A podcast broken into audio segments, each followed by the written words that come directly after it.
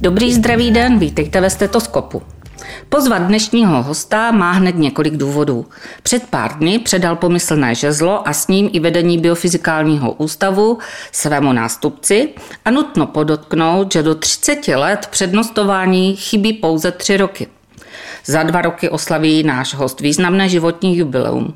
A tím dalším důvodem je i prozba studentů, kteří se o oblíbeném pedagogovi chtějí dozvědět více. Snad se nám podaří odhalit více zajímavostí ze života našeho hosta. A proč se přijímací zkoušky na lékařskou fakultu skládají z rovinka z fyziky? Zcela určitě nám v tom udělá jasno pan profesor Vojtěch Morčstein, přednosta biofyzikálního ústavu lékařské fakulty, nutno podotknout, že ve výslužbě. Dobrý den, vítejte. Dobrý den, zdravím všechny posluchače a doufám, že budou schopni si doposlechnout celé moje povídání. Jenom bych možná maličko opravil tu výslužbu, já zůstávám ve službě, ale již nikoli ve funkci přednosti ústavu, hmm. takže ještě několik let postupně tedy se krátícím úvazkem se budu na svém pracovišti vyskytovat a budu třeba i přednášet a zkoušet studenty a podílet se na dalších aktivitách. Vaší celoživotní profesní náplní je fyzika, potažmo biofyzika, ale cesta za ní úplně nebyla přímo čará. Jaký byl ten dětský sen malého hocha, který brouzdal kolem Svitavy? Hmm, řekl bych to asi takto, že už od dětství, nebo takového pokročilejšího dětství jsem snil o tom, že budu přírodovědcem. A můj nejlepší kamarád v té době měl podobné směřování, takže jsme seděli na Svitavském gymnáziu a předtím částečně i na základní škole vedle sebe v první lavici a ostatní nám tehdy říkali vědci. Prostě jsme úplně nezapadli, ale už humorista Jaroslav Žák si všiml toho, že zpravidla každá gymnaziální třída má nějakého svého vědce, stejně jako svého básníka nebo královnu krásy.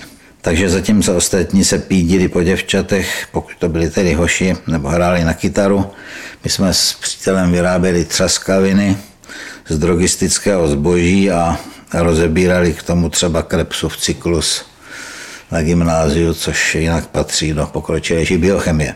Byl jsem určitě pod eh, vlivem širší rodiny, neboť jsem měl dva strýce biology a další příbuzenstvo bylo stavu lékařského, včetně mého otce, který byl zubním lékařem a člověkem dost širokého rozhledu, alespoň na poměry, které um, panovaly v tehdejších Svitavách, což bylo malé město, které ještě nešlo pečeť um, takového sudeckého původu. Prostě tam to nebylo úplně všechno krásné a byla tam taková intelektuální poušť, by se dalo říct, alespoň ve srovnání s Brnem, kde to už potom vypadalo úplně jinak. Moje matka byla učitelkou takzvaného nápravného tělocviku, čili pohybovala se zase v prostředí eh, základních škol. No protože moje rodiče na tom nebyli zdravotně úplně nejlépe, tak eh, věda a literatura hm, byly dominantní. Nejezdilo se lyžovat na hory, ale místo toho se spíš četly knihy. Proto taky můj zájem o vědu byl celkem kompatibilní s tím, co si představili moji rodiče, když mám takový dojem, že by zejména otec víc byl uvítal, kdybych se věnoval medicíně mm, a ne třeba biologii, jak to aspoň tak vypadalo zpočátku. Takže jsem skutečně jezdil na kole kolem Svitav, včetně řeky Svitavy, která tehdy byla řekou velice pestrobarevnou, protože do ní vytékaly splašky s barvírem textilní. Já myslím, že řeknete, že tam bylo hodně fauny, hodně ne, tam, rybiček. Tam žádné rybičky nemohly žít v té vodě. Ta voda vypadala, jak když se smíchají vodovky všechny dohromady, asi tak zhruba. Ale potom se to časem zlepšilo, protože se vybudovaly čističky. Já jsem nicméně kousek dál od tady této řeky, která vypadala divně, Jezdil na kole, sbíral jsem rostliny do herbáře a učil se jich latinské názvy. A umíte ještě některé ty latinské Asi názvy? tak polovinu z nich si ještě pamatuju. Ještě si pamatujete. A herbář máte? Herbář nemám, protože... Ten už někde ten spadl už snědli broučci. v době, kdy jsem začal studovat na vysoké, tak se tam muselo zlikvidovat. Ono to není jenom tak, totiž to se musí speciálně konzervovat, aby to vydrželo delší dobu. Mm-hmm. No. Teda není náhodou, že jste se přihlásil na biologii, ale ano. ono to tak nedopadlo asi, že? Já jsem se hlásil na biologii, chtěl jsem se zabývat botanikou nebo fyziologií rostlin, protože to právě mm, tím se zabýval můj strýc, pozdější profesor Tichý na fyziologii rostlin té době byl taksi politicky proskribovaný, takže dělal spíš na takového špiona, než by tam mohl nějak ovlivnit eh, nějaké události. Já jsem se skutečně hlásil na biologii, tam nějak nebylo pro mě už místečko, tak potom to dopadlo tak, že Zrovna ten rok se otvírala biofyzika jako specializace biologického oboru a tam jsem se dostal a měl jsem takové studium, které bylo složeno na půl z fyziky a na půl z biologie celé ty prázdniny před začátkem prvního semestru jsem se bál, že budu muset udělat ještě dodatečné přijímací zkoušky z fyziky. Takže vy jste se bál fyziky? Já jsem se bál fyziky. A jak jste ten překonal, ten strach? Ten strach jsem překonal díky učitelům, které jsem tehdy měl. Mezi nimi bych asi na prvním místě uvedl profesora Martina Černohorského, který je, ten pán má asi 100 let pravděpodobně a je stále mezi námi Působil jako pedagog na fakultě přírodovědské a pak dělal dokonce rektora Opavské univerzity nějakou dobu a myslím, že jsme spolu vycházeli, pokud jsme se setkali jako já student a on vyučující docela dobře. No, takže jsem začal studovat biofyziku a začalo se mi to líbit a toho strachu z fyziky jsem se zbavil. A začal jsem chápat, o čem ta fyzika je, i když samozřejmě jenom v přiměřeném rozsahu. Nakonec to vypadalo tak, že z, té, z toho studia biofyzikálního budu pokračovat směrem na biofyzikální ústav, kde jsem dělal diplomku. Bylo to na pracovišti profesora Palečka, který byl na sklonku svého života oceněn titulem Česká hlava, čili mm-hmm. byl vynikající vědec už v té době. To pracoviště potom přebíral profesor Brabec, další vědec mezinárodního formátu, takže bych určitě zůstal na výborném pracovišti ale odešel jsem na lékařskou fakultu, protože se mi dostalo nabídky, že bych mohl nastoupit na biofyzikálním ústavu lékařské fakulty tak jste nakonec naplnil... potřebovali biofyzika. Ano, a tak jste nakonec naplnil to přání toho tatínka, že jste se ocitl na té lékařské fakultě. Přesně tak, já si myslím, že můj otec by měl radost a dokonce v té době, kdy jsem nastupoval, tak ještě tu a tam se vyskytovali eh, mezi staršími pracovníky některých klinik a nejenom klinik lidé, kteří ho znali aspoň mm-hmm. chvilku z doby studií, protože on ta svá studia ukončil roku 1950, jestli se nemýlím. Mm-hmm. A dnes ho můžeme najít v informačním systému. Jsou tam dva Monsteinové, jeden absolvent z těch dávných dob a jeden současný. Tak, takže eh, jsem nakonec skončil u profesora Hrazdíry, který byl tehdy přednostou ústavu a kráčel jsem zvolna obvyklým způsobem, to je v 80. letech si udělal, tehdy se tam říkalo CSC, by to byla doktorandura, potom nastala habilitace, to bylo v roce 93. na přírodovědecké fakultě a v roce 96. 1. září jsem přebral ústav po profesoru Hrazdírovi. Dnes už chápu, proč byl on tehdy nervózní, co se s tím ústavem stane, když ho převezme někdo jiný. Ale pravda, jsem si to spočítal, tak je to přesně 26,5 roku, a co jsem v té funkci vydržel a to myslím patří spíš k těm delším. Ano obdobím. Já si myslím, že jste jeden z rekordmanů. Já jsem se stal jedním z rekordmanů. Nevím, jestli to bylo ku prospěchu. Jak vzpomínáte na pana profesora Hrazdíru? Na pana profesora Hrazdíru jednak vzpomínáme, jednak ho jezdíme občas naštěvovat, protože žije v Rájci, ráj se střebí směrem na sever od Brna. Mm-hmm. Bohužel má špatné nohy, takže nemůže jezdit do Brna, ale hlava mu stále funguje a teď zrovna se dívá na nějaký upravovaný text učebnice naší, aby k němu měl ještě nějaké připomínky, takže s ním spolupracujeme. Nejenom, že vzpomínáme, ale to takové je to stále aktivní vztah. Já jsem měla tu čest se s ním potkat a to je opravdu tak velká a výjimečná osobnost a neskutečně lidská, že oslava jeho narozenin se stala pro mě oslavou velice srdečnou a dodnes na ně ráda vzpomínám. A snad se s panem profesorem ještě uvidíme. Plánujeme nějaký den s absolventy a s vyučujícími, tak snad se nám podaří pana profesora sem dostat. Já myslím, že by byl určitě potěšen, jenom by prostě musel být, tak říkajíc, přivezen. Přivezen, určitě. Současní studenti jsou zvyklí vyjíždět během studií v rámci Erasmu, v rámci jiných eh, programů do celého světa. Vy jste na začátku kariéry úplně to neměl tak jednoduché. My jsme nemohli vyjíždět tak snadno na západ. Vaše první cesta byla na východ a až potom na západ.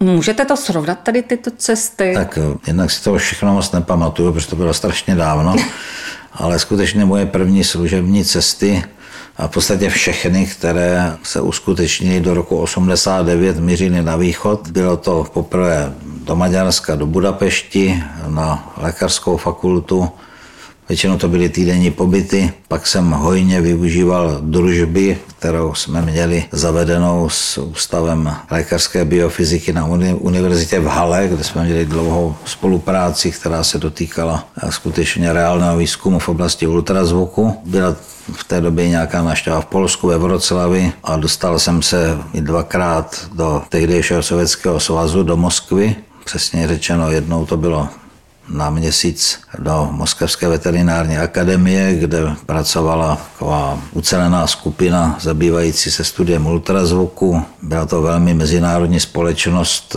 tedy no, mnohonárodnostní by se dalo říci, protože tam byli Arméni, Gruzinci, Rusové a ti všichni družně pracovali v takovém sklepní místnosti na přístrojích, které si sami vyvíjeli, ale byl to, myslím, po všech stránkách zajímavý pobyt, protože člověk jednak viděl tu realitu toho života. Té době to byl začátek perestrojky, jak to skutečně vypadá, tak to byla maličko deziluze.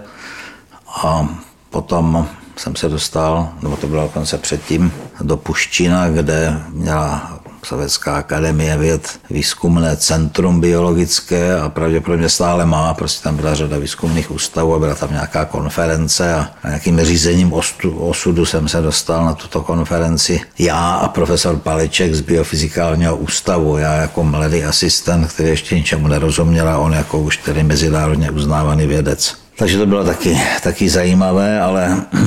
Dostal jste se potom i teda potom, na ten opravdový západ. Na opravdový západ jsem se potom dostal velmi jednoduše, protože ta univerzita v Hale se odstala v Německu po sjednocení, čili pak jsme pokračovali v cestách za těmi našimi přáteli až do zhruba roku 2000. Opakovali se ty návštěvy a jezdili jsme tedy na západ tímto způsobem. A k tomu potom přibylo ještě několik kratších pobytů a jeden maličko delší, kdy jsem měl možnost strávit díky ehm, Lize proti rakovině, která sponzorovala tento pobyt eh, tři týdny Heidelbergu, ten ústav se jmenuje Deutsches Krebsforschungsinstitut, jestli se nemýlím, což bylo velmi zajímavé pracoviště, kde se mohl vidět lecos. Jako příklad uvedu to, že mě prostě někam zavedli a řekli mi, tady jsme měli jaderný reaktor, ale už ho tam nemáme.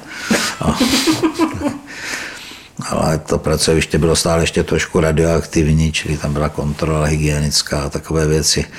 Takže to bylo velmi dobře vybavené pracoviště a člověk tam mohl načerpat spoustu velmi zajímavých eh, znalostí. No a tak jinak nějaký další pobyt, jako že bych byl třeba v Americe nebo tak, tak se mi nepoštěstil. Když se podíváte na začátek své pedagogické kariéry, když jste stoupil poprvé před plnou posluchárnu, co se vám odehrávalo v hlavě, jako, jak jste se s tím vyrovnal? No jistě jsem byl dost nervózní, ale já jsem nezačínal před plnými posluchárnami, na to došlo až na chvilku těsně před rokem 89 a potom byla chvilku pauza a byl jsem pouze v praktikách a pak jsem začal přednášet zhruba ve stejné době, jak jsem se stal docentem. A na to si člověk rychle zvykne. A ty přednášky už zná skoro z paměti a že ta témata přednáší třeba pětkrát, šestkrát, sedmkrát za rok. Ale moje první setkání se studenty bylo v den nástupu na pracoviště, byl jsem na to připraven, měl jsem prostudovaná skripta pro praktické cvičení, která tehdy existovala. No a šel jsem vyzbrojen těmito teoretickými znalostmi do praktika, kde jsem začal učit.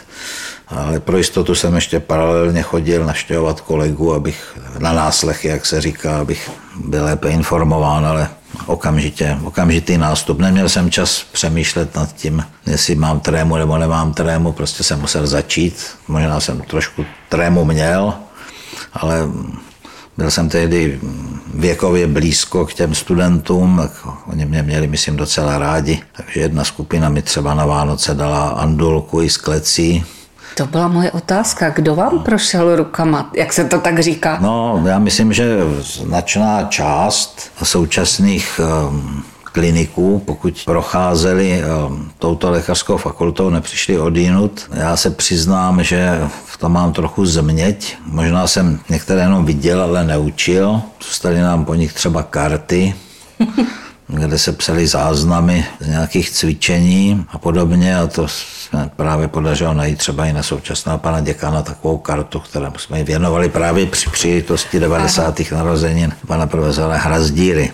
Ano, jaká známka tam byla z biofyziky? Byly to pěkné známky. Pěkné známky. Pohybovalo se to někde mezi jedna a jedna mínus, protože to mělo několik částí. Ta, takže to bylo, to bylo, bylo pěkné. No. Já jsem si myslela, když Ještě máme řekl... schovanou takovou kartu, ale nebudu říkat na koho. Je to škoda.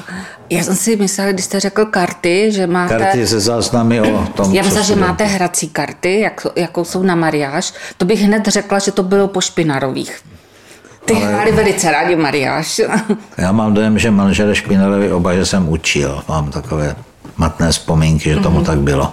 Pan profesor Majer vám taky možná bývalý taky. děkán. Určitě, že? Ale na to si přímo nespomínám, ale eh, určitě si vzpomínám na dnešní profesorku Špinarovou a oni by si chodili nějak eh, společně On, ano, oni do té jedné skupiny. Tak, a potom další a další, jenomže těch studentů jsou každý rok stovky a člověk to zapomíná a když se potom třeba někde vynoří, tak já se hm, třeba někdy sám ptám, jestli jsem jako učil nebo neučil. Mm-hmm. A zejména, když jdu někam na vyšetření do fakultní nemocnice, tak se ptám, Učil jsem vás a co jsem vám dal za známku? přihlásí ten dotyčný lékař, tak se ptám, jako, jak, co jsem mu dal za známku, abych jako věděl asi s čím mohu počítat. No, eh, když to bude špatná známka, tak by bylo možná dobré vyměnit lékaře. Třeba, že nebyl to tak pečlivý student. Tak mně se třeba podařilo Měl jsem dvě zubní lékařky zatím v Brně a u obou se mi podařilo u prvního termínu jako dát F jejich dcerám. Prostě jsem jenom nevěděl, že to jsou dcery mých lékařek v té době, nebo jsem si to neuvědomoval. Tak, ale to se nedá nic dělat. Prostě to... Ne, ne, nebyla tam pomsta nějaká? Ne, ne, Neplatíte ne, teď víc u lékařů? Ne. Tak to je fajn. Ona kýžená otázka, proč dělají studenti nebo uchazeči o studium na lékařské fakultě, proč dělají přijímačky z fyziky, proč je to tak důležitý předmět pro ně? Tak lékařská fakulta patří k těm nemnohým fakultám, které dělají oborové zkoušky přijímací, protože na spoustě jiných vysokých škol se pracuje jenom s testy studijních předpokladů. Mně se ty testy studijních předpokladů osobně moc nelíbí, zvlášť pokud existují kurzy, jak se na ně připravit. To znamená, že to nejsou studijní předpoklady, ale zase nějaká škola rebusů nebo něco takového. Lékařská fakulta má přijímací zkoušky z těch svých kmenových oborů. Všechno to jsou pilíře toho budoucího studia. A co se týče fyziky, tak jednak fyzikálních principů a přístrojů, tedy založených těchto principech a z toho plynoucích interakcí s lidským tělem neustále přibývá. Prostě je to stále více a více. Je obrovský pokrok v oblasti zejména zobrazovacích metod a nejlepší zobrazovací metoda v současnosti, což je magnetická rezonance, tak za ní stojí velmi složitá fyzika, která je eh, nesnadná dokonce i pro lidi s plným fyzikálním vzděláním. Takže některé věci je prostě zapotřebí vysvětlovat a je třeba, aby se na to studenti trošku připravili. Ale pak je tady ještě jeden takový faktor, že konkrétně fyzika, nebo aspoň část otázek z fyziky i u těch přijímaček může být eh, směrována taky i na třeba logické myšlení, že to není jenom faktografie nějaká, ale i ověření toho, zda ten student je schopen třeba nějak teoreticky uvažovat, provést nějakou syntézu znalosti a podobně. Takže to je typické pro fyziku, že tam je řada otázek, které jsou i takto orientovány. Takže já si myslím, že to je dobře. Ten systém prostě má svou váhu a i když občas se vyskytnou nějaké úvahy, že by třeba tam ta fyzika nemusela být, samozřejmě by nemusela tam být. Vedlo by to k větším problémům studentů potom při studiu, protože by si některé věci nezopakovali ale muselo by se to udělat jednotně na všech lékařských fakultách. To bychom se možná dostali do té situace, že k nám by se nahrnuli, ano, kdyby my kdyby jsme to řekli, bylo jenom ano. u nás takhle, tak by k nám šli všichni ti, kteří mají strach z fyziky a podle toho by to mohlo vypadat potom. My, když jsme se spolu domlouvali na rozhovoru, vy jste byl tak moc laskavý, že jste mě napsal tahák takový o vás, což jsem byla za to moc vděčná. A tam si teda dovolím položit otázku, na kterou jste se sám tam zamýšlel, jestli stačí být eh, vědec, nebo učitel, nebo obojí dohromady. To je samozřejmě otázka, na kterou je odpověď již známa. Když člověk pracuje na vysoké škole, tak musí být obojí. Musí být učitelem, musí být vědcem také. Já, když jsem nastupoval, tak jsem spíš eh, měl takové spády vědecké, to bylo ještě trošku dědictví z toho biofyzikálního ústavu, kde se dělala a stále dělá tvrdá věda. Jenomže na lékařské fakultě byl veliký podíl výuky a podmínky pro tu vědeckou práci nebyly optimální. To neříkám proto, abych třeba kritizoval svého předchůdce, to byl prostě problém doby, kdy nebylo možno získat v podstatě nějaké granty, do kterých by se naplánovaly třeba nějaké investice o těchto věcech se rozhodovalo někde jinde nějakým jiným způsobem, čili ta vybavenost byla trošku horší a proto ta věda pokulhávala, takže jsem se postupně díky tady tomuto a možná i díky mému naturelu, protože přece jenom taká asi pedagogická tradice v rodině byla taky, se spíš začal cítit učitelem, i když samozřejmě jsem si velmi dobře vědom toho, že ta vědecká komponenta musí být přítomna, že to bez toho nejde a že to činí tu výuku na vysokých školách nějakou jinou, než je třeba na středních. Člověk může ne na všech přednáškách, ale třeba na některé přednášce hovořit o tom, o čem se bádá, nějak to tím okořenit a ukázat třeba i hlubší smysl některých věcí, o kterých, o kterých se musí naši studenti učit. A ono jim může připadat divné, co všechno se probírá, třeba v prvním ročníku v rámci biofyziky, ale pak najednou zjistí, že třeba v některých klinických oborech se s tím setkávají znovu a jsou rádi, že to aspoň maličko rozumí, protože tam už potom není čas vysvětlovat třeba přesně, jak funguje ten či onen přístroj, jenom se řeknou, toto je patologický nález a toto je normální nález, ale ty interakce třeba fyzikální, které umožňují vůbec ten nález, jak si učinit, ty, jsou, ty tam nejsou už potom nějak komentovány. Takže ano, fyzika je jedním z pilířů lékařského vzdělání a právě profesor Hrazdíra s oblibou ve svých příležitostných vystoupeních říkal a odpovídá to historii, že to byla medicína, která si vyžádala fyziku do svého kurikula, do svého vzdělání. Tam ti fyzikové nepronikli násilí, museli být pozváni a kdysi dávno, řekněme před 150 lety, chodili medici na normální přednášky z fyziky společně s odbornými fyziky. Pak se zjistilo, že to je příliš, tak postupně se z toho vyčlenila samostatná lékařská fyzika, která se obešla třeba bez vyšší matematiky, ale vysvětlovala se tam to podstatné, co bylo zapotřebí už v tom 19. století a počínaje rentgenem a nástupem moderní fyziky se neobjevila spousta dalších metod, k tomu ještě si připočítejme elektronizaci, měřící systémy, teď k tomu přistupuje digitalizace, čili spojení s informatikou. Takže tam je to, to velmi mnoho a téměř není lékaře, který by neprováděl nějaké de facto fyzikální měření na pacientech. Jsou, jsou, jsou, jsou takový samozřejmě, ale i to obyčejné měření tlaku prostě se děje podle nějakých fyzikálních zákonitostí. Vy jste v roli pedagoga činným nejenom na lékařské fakultě, ale vyučujete, nebo možná už jste vyučoval, bych měla použít minulý čas. Stále vyučuji. Stále vyučujete i studenty na VUT? Studenti z VUT chodí na lékařskou fakultu asi na 10 předmětů. Jsou to studenti biomedicínského inženýrství, tak přesně řečeno biomedicínští technikové, bakaláři, takže pro ně máme přednášku, která je lehce krácenou variantou toho, co máme pro mediky. Takže zcela určitě přednášíme jim už více než 10 let a stejně tak dlouho mají u nás také nějaká praktika, ale asi bych měl taky poznamenat, že já jsem stále částí svého úvazku, malou částí, ale přece na fakultě přírodovědecké, kde mám jeden pravidelný předmět, lékařská biofyzika. Jsem tam také členem třeba státnicových komisí a vím, jak vypadají absolventi třeba studia biofyziky, protože se na tom nějak podílím potom. Takže tam jsou jakési vazby, čili ano, technika, ale také přírodovědecká fakulta. Takže ta fyzika spojuje tady tyto obory, tam ano. se to prolíná úplně všude. To spojení je nutné, můžeme se bavit třeba o tom, v jaké míře co, fyzikové jsou naladěni spíš na svou vědu a nejsou zvyklí na takový tovární téměř způsob výuky, který máme tady na lékařské fakultě, ale určitě ve věcech mnoha se dá spolupracovat, jsou tam styčné body a někteří absolventi, třeba můj nástupce je také produktem přírodecké fakulty biofyziky konkrétně, takže tam ta spolupráce vždycky nějaká bude a bude vítaná možná, že z obou stran, protože mě tam z nějakého důvodu prostě chtějí mít na, na té fyzice, takže já jsem i na ústavu fyziky eh, kondenzovaných látek. Mm-hmm. Jako student jste byl velmi úspěšný, to tady ráda prozradím. Jaká byla vaše nejhorší známka?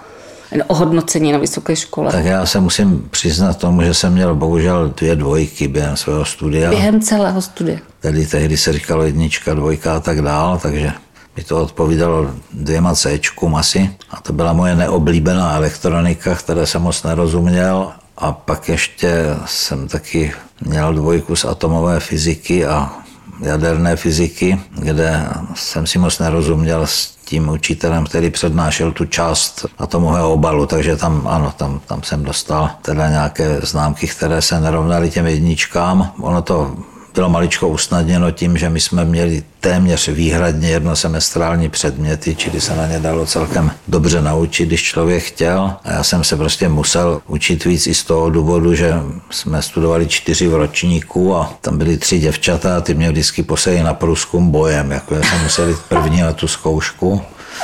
Musel jsem se na ně dobře připravit a potom jsem jim poreferoval, jaké to bylo a pak teprve oni. V drtí většině případů tomu tak bylo. No. Vy jste oblíbený pedagog, ale a sám říkáte, že máte rád zkoušení, že to berete jako osvěžující pro váš eh, pobyt tady na fakultě. Mě zaujala otázka, kterou studentům dáváte. Proč se kouří z komínu? Co vám mají studenti vysvětlit? No, to oni asi ví, proč se kouří z komínu, ale se, ta moje otázka je o tom, jako, co to je to, co jde z těch komínů, tak se většinou dozvím, že to je kouř, tak se potom ptám, proč je to bílé. A pak eh, se přejde na to, že se ptám, což sice nepatří do biofyziky, co se tam spaluje, tak se domluvíme na tom, že se většinou topí plynem, tak se ptám na to, co to vlastně ten plyn je. Tam najednou se zdá, že o tom nepanuje úplně všeobecná představa a když se vlastně domluvíme na tom, že to je hlavně metán, tak řešíme potom problém, co vzniká hořením toho metanu. To taky není biofyzika, ale chemie a nadaní studenti si vzpomenou, že vzniká tedy voda a CO2 přitom. No a pak tedy se může odpovědět na otázku, co je toto bílé, co jde z toho komína, to je ta saražená voda, že jo, je to mlha. Tak to je ta, ta moje oblíbená otázka. Ještě je možno se ptát, proč je to bílé, proč to není třeba černé a proč je mléko bílé.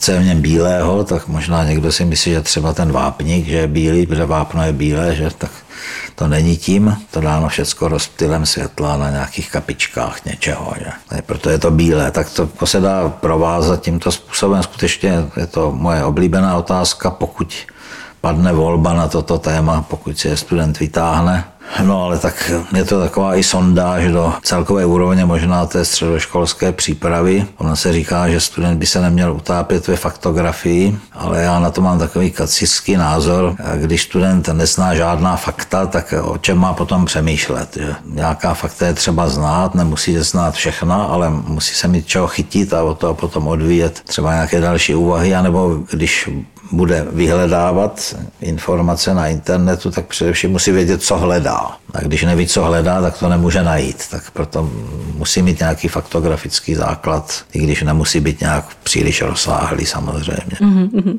Kromě pedagogické činnosti jste autorem mnoha článků, odborných kapitol, pedagogických titulů. Byl jste členem Vědecké rady Československé biologické společnosti Českého komitétu pro biofyziku oborových rad a expertních skupin. A to jsem určitě nevyjmenovala všechno. Mě ale velmi zaujala vaše aktivita v Českém klubu skeptiků Sisyfos. Tak. Co si toto združení dává za cíl? Tak já řekl bych, že ta doba mé největší angažovanosti v tomto združení asi pominula a to z takových ryze časových důvodů, protože jsem trávil příliš mnoho času tím, že jsem psal třeba nějaké recenze na různé pseudovědecké publikace, které se potom někde publikovaly, třeba i v nějakém univerzitním tisku, nebo jsem dával dohromady obšírnější texty tohoto druhu. Je fakt, že jsem to dokázal zhodnotit tím, že jsem do několika tlustých lékařských knih, třeba z oblasti vnitřního lékařství a onkologie, napsal kapitoly, které se zabývaly alternativní medicínou, takže tam to mělo jakýsi dopad. Skutečně jsem co si napsal. Můj současný vztah k tomu je tak, že to sleduji samozřejmě studentům a se snažím vysvětlovat některé věci, které jsou třeba podle mého názoru spíš placebem, čili psychologickým efektem, než nějakým reálným terapeutickým efektem. No, ale třeba když se svítí slabým laserem někomu na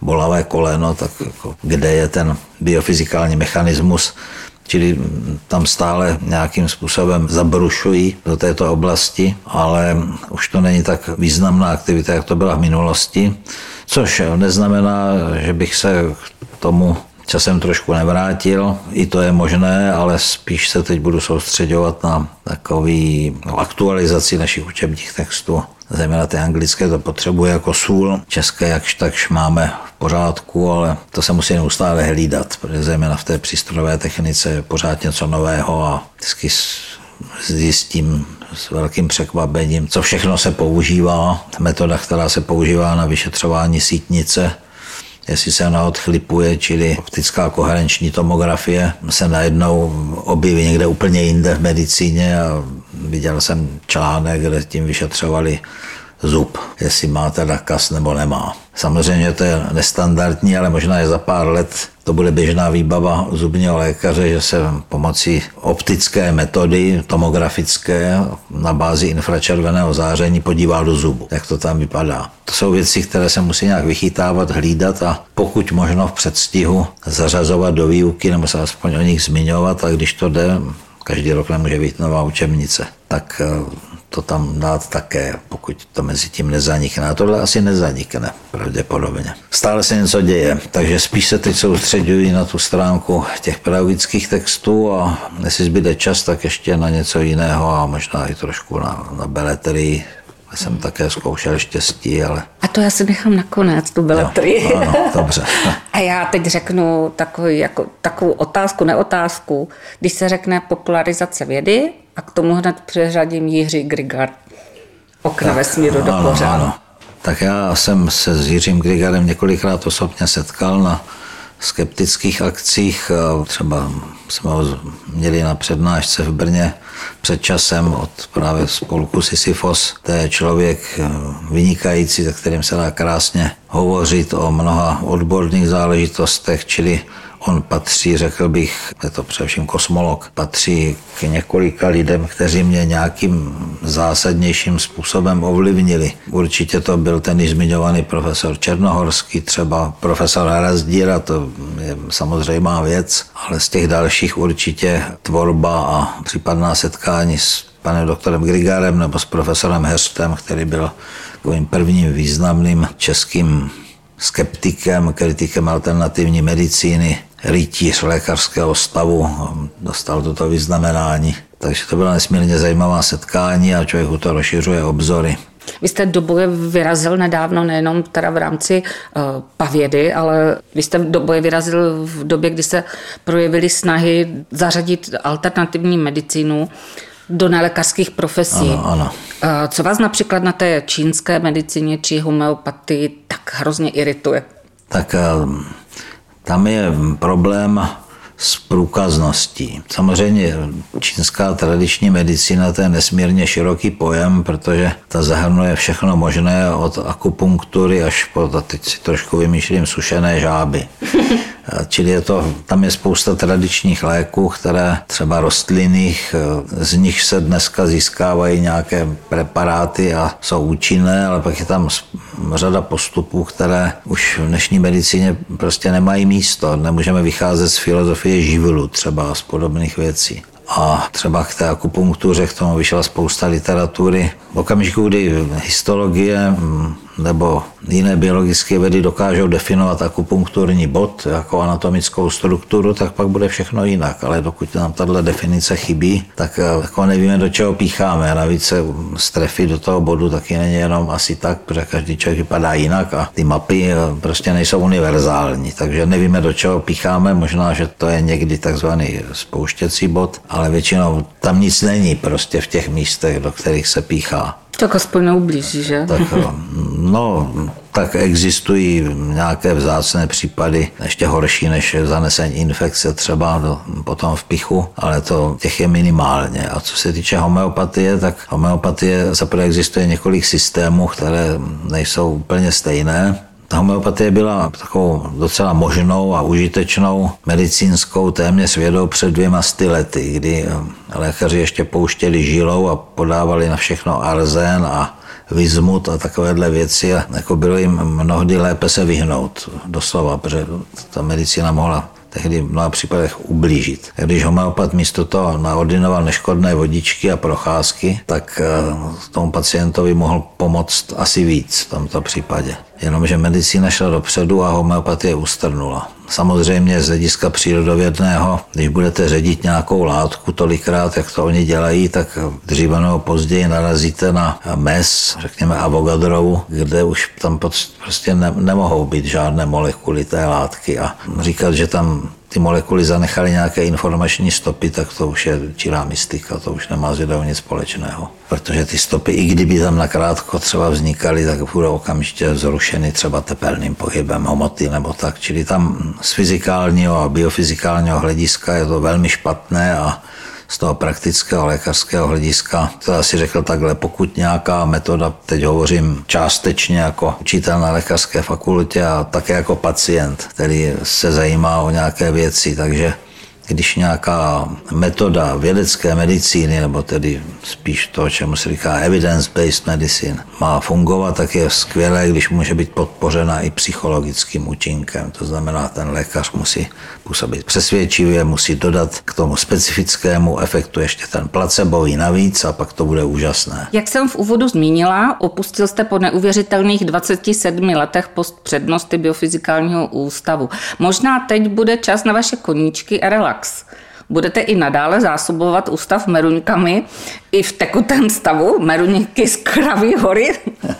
Tak to bych snad eh, řekl jenom tolik, že se právě chystám o nejbližším víkendu se podívat na Kraví horu, jestli meruňky přestály poslední ochlazení, jestli tam zase nebudou jenom dvě nebo tři, jako tomu bylo před rokem. A když se jich urodí hodně, tak samozřejmě ve spolupráci s jedním kolegou dojde i na to vypálení a na ústav bude potom připadat na hlavu asi tak jeden litr meruňkovice, takže s tím nebude žádný problém. Do jaké míry je to můj koníček, těžko říct, protože to bylo takové naše společné bavení se s manželkou, ale začínají nás trošku bolet nohy a na Kraví je to do kopce, tak, tak jaká bude ta perspektiva, to je otázka. Možná se vrátím k nějakému koníčku svého mládí, což bylo sbírání známek, mm-hmm. protože tatínek sbíral známky, tak já jsem taky sbíral známky a ještě mám ten základ té sbírky schovaný, čili by se dalo asi navázat. Je tam nějaký modrý Mauricius, nějaký poklad tam je? Modrý Mauricius eh, tam asi není a těžko se kdy objeví, ty jsou spočítané po světě a ví se o nich. Pro takového filatelistu, jako jsem já, je poklad známka, která se dá zakoupit třeba tak za 200 korun nebo ne, asi v těchto relacích. A to ostatně je potom skutečně eh, vzácné a je to spíš eh, způsob investování, protože zvlášť člověk, který potom už časem bude odkázaný jenom na svůj důchod, tak do nemůže nic nakupovat, ale ono je krásné i takové sbírání známek, kdy člověk najednou dostane od někud třeba pohled a na něm je známka, která není do obdélníčku nebo do čtverce, ale je kulatá. Teď jsem takový pohled dostal třeba ze Spojených států, takže jsou kulaté známky také. A takže z toho má člověk potom takovou dětinskou radost. No a možná dojde i na nějaké psaní, opráším nějaké texty, které mám schované a občas si něco uvařím, mám určitý sortiment jídel, takže jakési drobné vaření by mohl být můj koníček.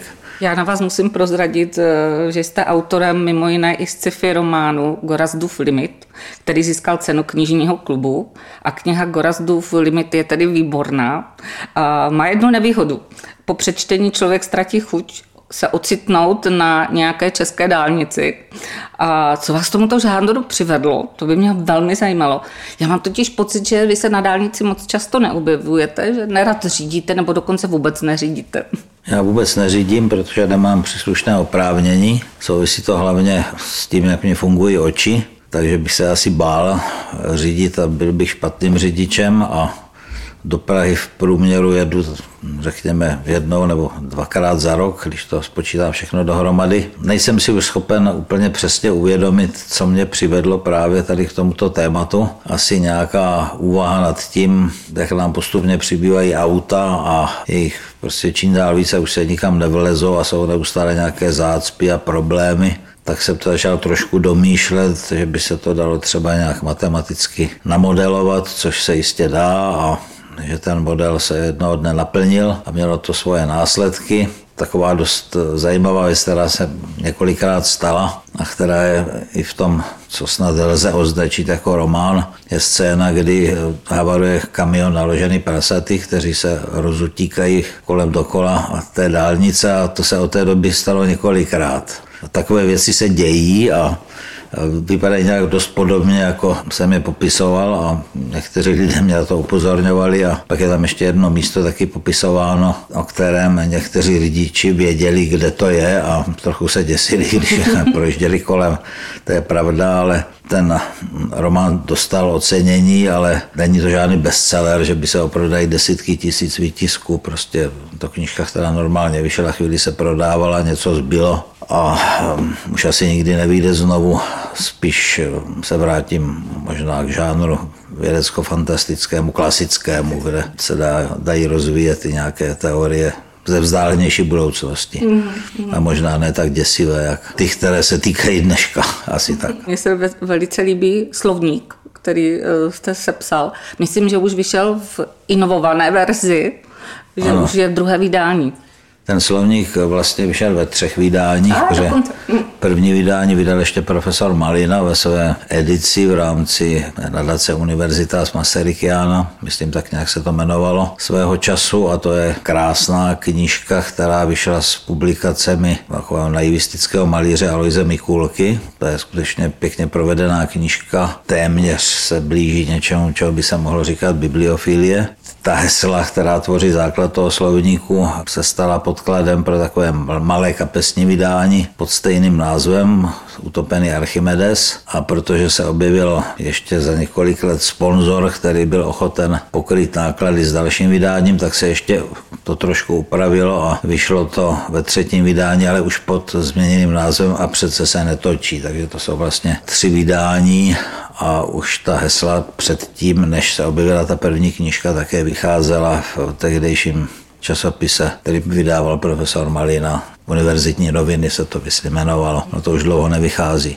Tady je možná potřeba říct, z jakého jazyka do jakého jazyka překládáte, či ty výrazy, které vysvětlujete. To je slovník výkladový, ale byl inspirován jinými slovníky, které vyšly, takové zvláštní, tak třeba existuje Holbachovo kapesní bohosloví, což je něco podobného, ale jak sám někde poznamenávám, ten filozof tehdejší dávný velice riskoval s touto knihou a museli vydat vlastně anonymně, protože to bylo silně protikatolicky zaměřené, ten text. A pak existuje ještě jeden slovník, který bych mohl doporučit čtenářům, možná i trošku otrlejším, který se jmenuje Ďáblův slovník a byl vydán Ambrosem Biersem, což byl takový zvláštní americký spisovatel a některá ta hesla máme podobná, nebo jsem se trošku inspiroval. Takže takové pokusy tady už dřív byly, jenom ten můj je víc orientovaný na ty alternativní nauky. Takže tam vysvětlujete pojmy pavěda,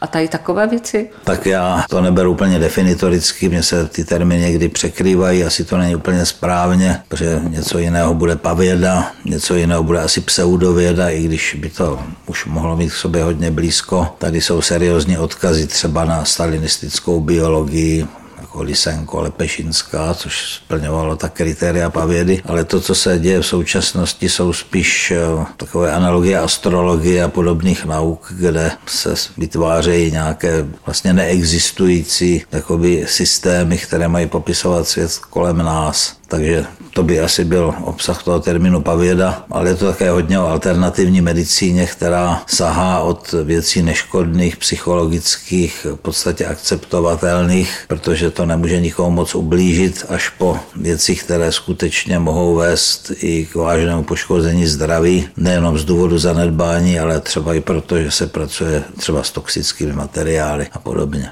My už se blížíme pomalu ke konci. A já jsem vás chtěla poprosit, eh, já jsem si pokoušela přeložit vaše jméno, Mornstein, jako dá se říct eh, ranní kámen, dá se to morn, jako z morning, nebo je to uh, něco jiného? Je to něco jiného, pochází to z německého slova pro baury, jako morn nebo moren, podle toho asi v jaké Němčině, takže něco jako maurský kámen by to mohlo být, nebo mouřenínský možná, kdyby jsme použili staršího nějakého českého slova, což souvisí s tím, že můj rod přišel někde z německých krajin, někdy dávno, už asi do této země a počeštil se, ale to jméno zůstalo. Existuje jenom několik lidí s podobným jménem v naší zemi, přičemž jedno je dosti známé, to je spisovatelka paní Mornsteinová, kde je to psáno zcela foneticky a ze kterou ten příbuzenský svazek znám není a pak jsou to jména, kde třeba jedno z těch písmenek chybí v tom příjmení, čili tam je taky už vidět, že třeba původně tam byla nějaká souvislost, ale potom zmizela. Monsteinu přesně mého jména příjmení se vyskytuje naprosté minimum. Takže myslíte si, že máte někde hrad v Německu, odkud přicházíte? No, my že ho zcela určitě nemáme, ale je tam hrad, který se jmenuje stejně, až na to, že tam chybí jedno písmenko, ale může tam být nějaká provázanost, ty detaily bych asi tady nerad šířil, protože jsou to možná báje a pověsti, takže... Tak to dáme posluchačům za domácí úkol, no, aby no, se to zjistili. My už se Úplně jsme na závěr. Já se vždycky pokouším uh, nějaké moudro k probíranému tématu, ale určitě vás potěším a potěším váš smysl pro humor Murphyho zákonem o rozdělení věd. Nedáli se pochopit věc selským rozumem, jde o matematiku. Když to nedává žádný smysl, pak se jedná buď o ekonomii nebo o psychologii. A jestliže to zapáchá, je to chemie. Nefunguje-li to, je to fyzika. Za milý rozhovor a čas, který si pro nás našel, děkuji dnešnímu hostu, panu profesorovi Mornsteinovi, přednostovi biofyzikálního ústavu Lékařské fakulty Masarykovy univerzitě, nyní již ve výslužbě. Moc vám děkuji, pane profesore. Já také děkuji a chtěl bych jenom k tomu snad podotknout, že ta výslužba se týká vedení ústavu, nikoli v mého angažmá na ústavu, kde budu pracovat stále s velikým nadšením, dokud mě prostě nepřinutí odejít. Asi takhle bych to řekl. Takže přeji vám mnoho sil, mnoho Děkuji. zdaru a mnoho volného času a mnoho meruněk teda. Mějte se moc hezky. Děkuji. Děkuji. A posluchačům, posluchačkám děkujeme za vaše uši.